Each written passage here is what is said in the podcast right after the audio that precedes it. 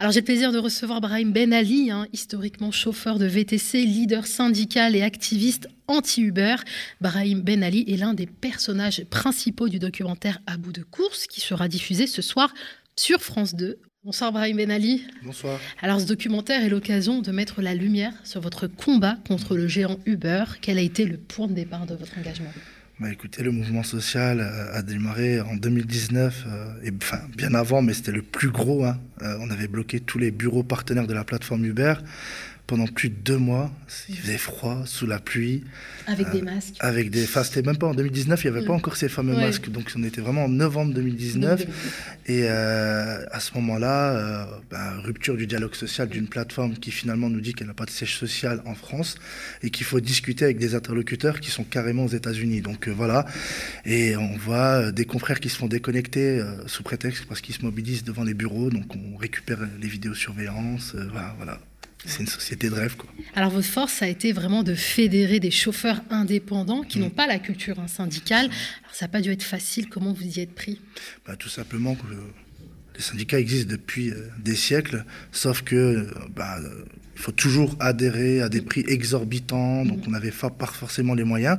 Et on s'est dit, il fallait qu'on se regroupe sous une forme avec des adhésions qui soient abordables, mais avec des vraies actions. Parce que finalement, quand vous payez une adhésion, vous voyez pas ben, finalement ce qu'ils font avec cet argent-là. Quand on veut mm. prendre un avocat, on lui dit mais il n'y a pas assez d'adhérents. Donc on s'est dit allez hop, on va faire une espèce de fratrie, on y va ensemble et on ira jusqu'au bout. Et ça a fonctionné finalement. Alors ce lundi 24 octobre, hein, le groupe socialiste, écologiste et républicain du Sénat et la Fondation Jean Jaurès ont invité le commissaire européen Nicolas Smith, ainsi que des acteurs du monde du travail en, euh, en ligne pour discuter des réponses européennes et françaises face à l'ubérisation. Une directive hein, a été déposée par le commissaire. Il propose la présomption de salariat pour les travailleurs de plateforme. Et c'est une euh, directive hein, qui est actuellement à l'étude au Parlement européen. Alors Brahim Ben Ali, vous y étiez présent à cette table ronde, aux côtés notamment euh, des responsables de Just Eat, Each, de l'entreprise de portage salarial Jump, syndicat européen, une coopérative de VTC, etc. Qu'est-ce qu'il est ressorti de ces discussions? Bah, Ce qui est ressorti, c'est hyper important, c'est que ce qui se passe en Espagne avec la loi Ryder, c'est que finalement, quand on met l'intégration, enfin, quand on intègre la présomption de salariat, ça fonctionne. Et, le renversement de la charge de la preuve, c'est-à-dire que c'est plus finalement à nous de prouver qu'on est subordonné, mais aux plateformes de prouver qu'on était réellement indépendant. Et du coup, on a eu euh, donc l'intervention de Justice qui nous a dit, mais si vous régulez en France et dans les autres pays, ça marchera comme en Espagne. C'est ça qui est ressorti finalement. Et donc le commissaire, bien sûr, bien sûr, parce que le but encore une fois, c'est pas de salarier tout le monde, non, c'est de protéger le modèle de l'indépendance, le modèle salarial, c'est de dire, bah, si à un moment vous subordonnez et, qu'il n'y a pas de règles, eh ben il y a un moment il va falloir les salariés, c'est tout, tout simplement. Après, ça évite ces embouteillages, vous savez, dans les tribunaux, il faut attendre six ans six ans. D'ailleurs, on attaque le gouvernement sur sa responsabilité, puisque je rappelle encore une fois que normalement, les délais, donc c'est maximum 24 mois et encore. Les délais raisonnables. Bien sûr, et là, c'est plus possible. Avec l'affaire Uber, on a vu des délais de plus de six ans. Alors dans cette lutte, vous avez une précieuse alliée en la personne de la députée européenne Leila Chaibi, mmh. qui était en première ligne hein, dans l'adoption de cette proposition de directive. On l'écoute, elle parle d'ailleurs de vous. Mais en fait, cette victoire, elle n'aurait jamais été gagnée euh, sans euh, l'irruption de la parole des premiers concernés sur la scène bruxelloise. En fait, si je pense qu'une bonne partie de mon travail est la plus importante, plus importante que les négociations que j'ai menées en commission, plus importante que, euh, que les amendements que j'ai déposés, eh ben, euh, ça a été de construire, moi, ce que j'appelle un lobby populaire. À Bruxelles, les lobbies, ils sont comme à la maison, ils ont un tapis rouge, ils ont l'habitude de, d'écrire la loi eux-mêmes. On est très éloigné. Vous voyez, je vous expliquais un peu le fonctionnement, mais moi, il m'a fallu plusieurs mois avant de comprendre hein, euh, comment on construit une loi à l'échelle européenne. On dirait que tout est fait pour éloigner les citoyens et les premiers concernés. Et quand à Bruxelles, on réunit, comme ça a été le cas, par exemple, hein, euh, fin octobre dernier, euh, des 120 travailleurs, livreurs, chauffeurs VTC venus de toute l'Europe, qui parlent pas la même langue, mais qui racontent tous la même chose, quand on les fait se confronter à la Commission européenne, je peux vous dire que là, la Commission, elle se dit, bah, il n'y a pas que Uber qui me regarde, là, quand je suis en train d'écrire ma proposition, mais je suis aussi regardée par les travailleurs et je vais devoir faire attention à ce que j'écris parce qu'ils me regardent et ils me mettent la pression. Et jusqu'au dernier jour, jusqu'à la veille de la, de la proposition de la Commission européenne, j'étais avec les VTC devant, qui étaient venus de France, avec euh, Brahim Ben Ali, le responsable des VTC, Jérémy Wick, euh, des livreurs. On était devant la Commission européenne à dire attention, Nicolas Schmitt, commissaire à l'emploi, on te regarde, ah la Chaibé est devenue une amie, non? C'est ça, effectivement, 2019, euh, on lui a parlé de notre combat. Et tout de suite, elle a dit j'y vais, je mm. fonce. Elle n'a pas eu peur euh, donc des pressions de cette multinationale. Je rappelle encore une fois qu'on avait sollicité plusieurs élus, mais je remercie aussi le sénateur Olivier Jacquin qui nous a aussi aidés, il ne faut pas l'oublier, et d'autres élus.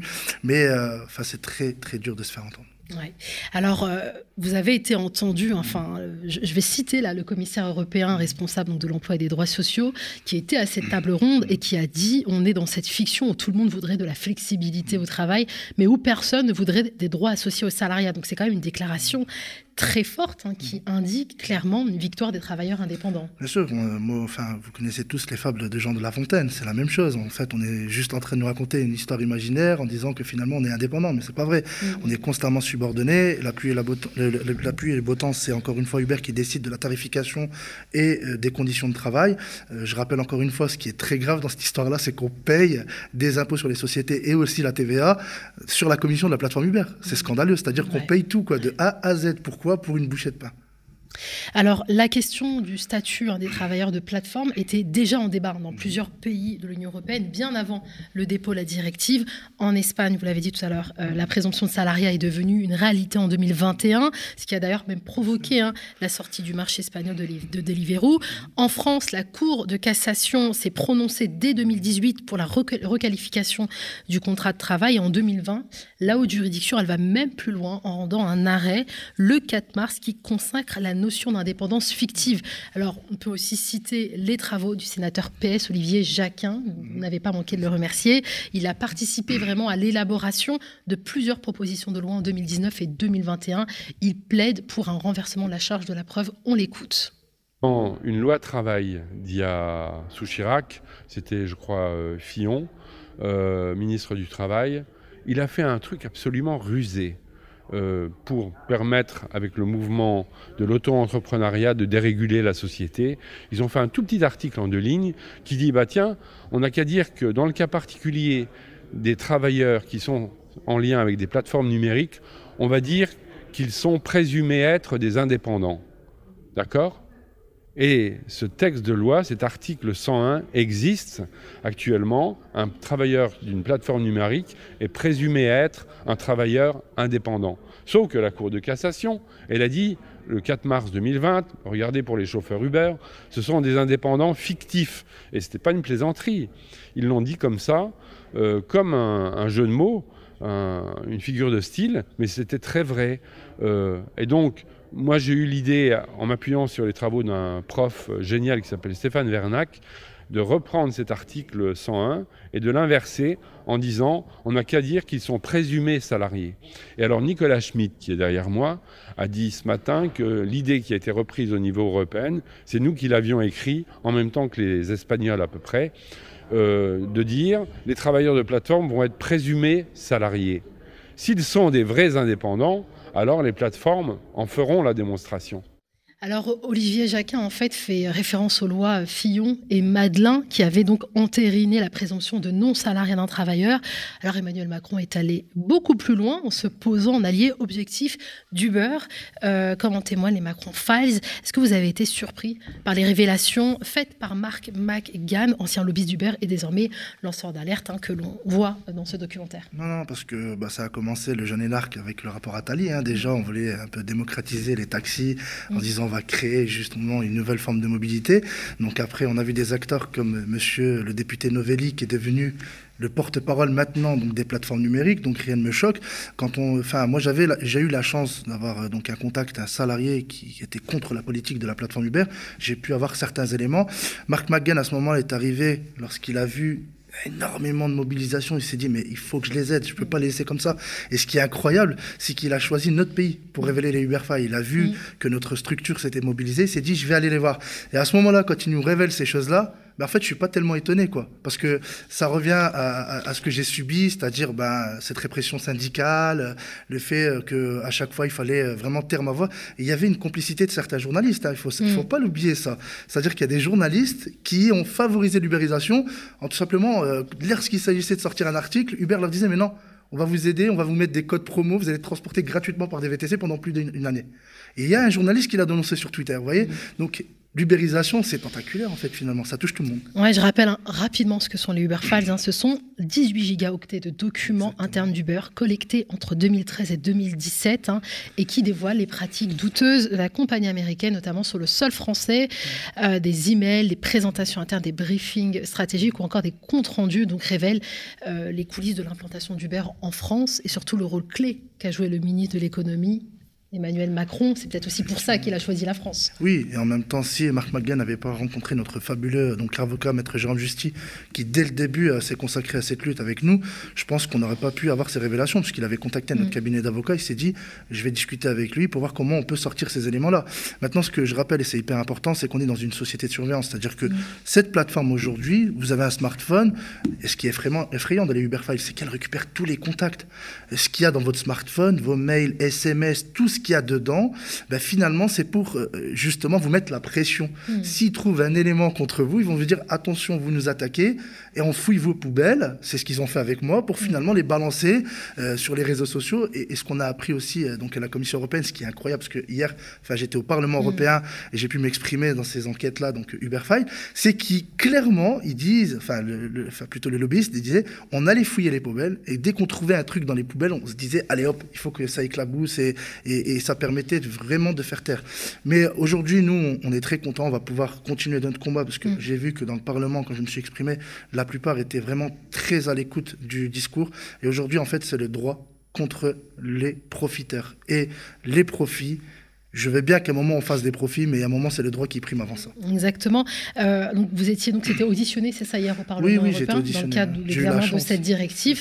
Il y a aussi alors il y avait cette question de savoir si euh, Mac, euh, Marc pardon, McGann allait être auditionné ou pas. Il avait, il, c'était, il avait refusé et finalement il a accepté. Il a été, auditionné. Il a été auditionné. Euh, il voulait vraiment parce qu'on a, on a, créé cette amitié entre mm. moi et lui. Il est formidable. Mm.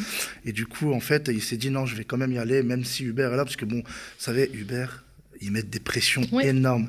J'ai su qu'ils avaient mis des enquêteurs sur mon dos. J'allais vous poser la question, euh, Brahim Ben Ali. Euh, je disais en mm. introduction euh, quel est le point de départ de votre engagement, mais mm. plutôt quel est le coût de votre engagement? C'est très. Enfin, moi j'ai des soucis de santé. Ça m'a vraiment impacté énormément sur ma vie de famille aussi. J'ai une, épouse formidable mm. qui me soutient et mes enfants aussi qui sont là. Qui un de mes enfants, le plus grand, qui me dit mais papa, en fait, ce que tu fais, c'est tu protèges notre avenir parce qu'en fait c'est il faut le comprendre. Uber, c'est l'ubérisation, c'est ubériser tout. Même vous, les journalistes, il y a un moment, vous allez être touché, on va vous commander sur un smartphone pour faire un docu et j'en passe. Mais c'est incroyable, mais même à un moment sur France 2, on en parlait, c'est-à-dire qu'ils disaient qu'ils allaient ubériser donc, euh, euh, certaines compagnies aériennes et j'en passe. Donc c'est hyper important. Non, il y a vraiment eu un coup. Le coup, c'est que j'ai subi une campagne de dénigrement, mhm. euh, donc avec des, faux profils comme vous le savez, je pense que tout le monde subit ça. Et le problème, c'est qu'on régule pas. C'est ça le problème. Donc vous avez donc parlé de cette campagne de dénigrement, hmm. des menaces aussi. C'est ça, des morts, jusqu'à venir euh, devant mon domicile et j'ai dû changer euh, d'adresse quoi. D'accord. Il y a une enquête que vous avez déposé plainte? Non, des qui sont en cours? Non, parce qu'ils utilisent des réseaux. En fait, ça passe par signal, télégramme. C'est très dur en fait de trouver des preuves et tout ça. Euh, déposer plainte, finalement, enfin après, il faut avoir les preuves. Mais mon, par exemple, mon adjoint qui m'accompagne tout le temps et je le salue, Rachid l'a dit, euh, à un moment, a retrouvé son véhicule crevé, enfin les quatre nœuds crevés, griffé le véhicule. Euh, une fois, on est venu avec une arme à feu donc, euh, à Paris pour me dire Ouais, il faut que tu viennes plus, que tu arrêtes de venir ici à Paris ou sinon ça va mal se passer. J'ai pas lâché en fait, parce que je ne cède pas aux, aux intimidations. Et euh, il y a aussi quelque chose d'extraordinaire. Je suis ironique quand je dis ça. Hein. Vous aviez mm. cherché à interpeller Emmanuel Macron justement sur ces Uber Files. vous avez en détention arbitraire. Oui, en fait, il était venu donc en visite avant les révélations des Uber Files. Je voulais lui poser une fameuse question, à savoir quels étaient les liens qu'il entretenait avec la plateforme Uber. À ce moment-là, donc euh, du coup, euh, les forces de l'ordre nous ont repérés et nous ont demandé de les suivre. Donc moi, je n'ai pas hésité à monter. Le problème, c'est que j'avais mon traitement dans le véhicule donc de mon adjoint. J'ai juste demandé à avoir mon traitement, bon, on me l'a refusé. Je suis monté, euh, du coup, après, attention, hein, je ne m'attaque pas du tout aux forces de l'ordre parce qu'ils ont été très, très, très bienveillants. Ils ont été très bienveillants et je les remercie. Ils ont toujours été bienveillants mm. dans toutes les mobilisations. Le, truc, c'est que même eux, ils en avaient ras-le-bol. Quand je suis mm. arrivé et qu'ils me mettaient en détention arbitraire sans me mettre en garde à vue, je les entendais dire, mais ils font chier, il y en a ras-le-bol. Vous imaginez, même les policiers en ont ras-le-bol, quoi.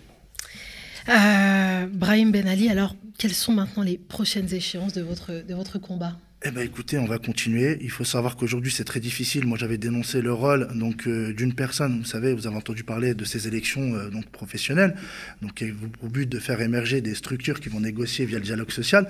Moi en fait j'avais dénoncé grâce à mes enquêtes euh, donc Monsieur Bruno Mittling, ancien DRH d'Orange, qui est devenu donc le porte-parole d'Uber. Pourquoi?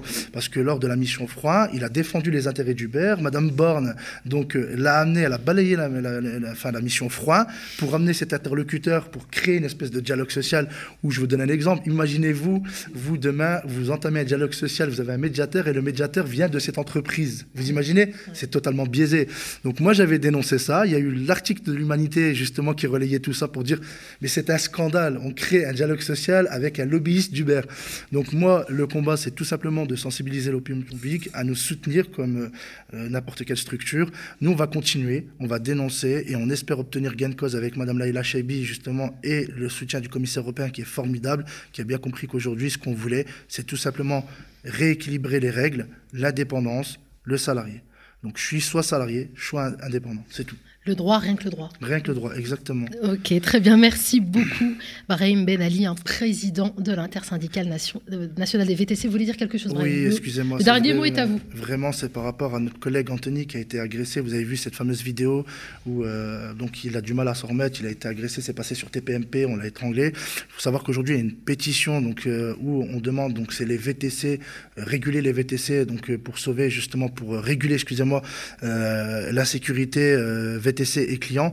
Euh, cette pétition a pour but de sensibiliser le gouvernement à installer justement des, mesures de sécurité et d'arrêter donc euh, cette banalisation de la sécurité.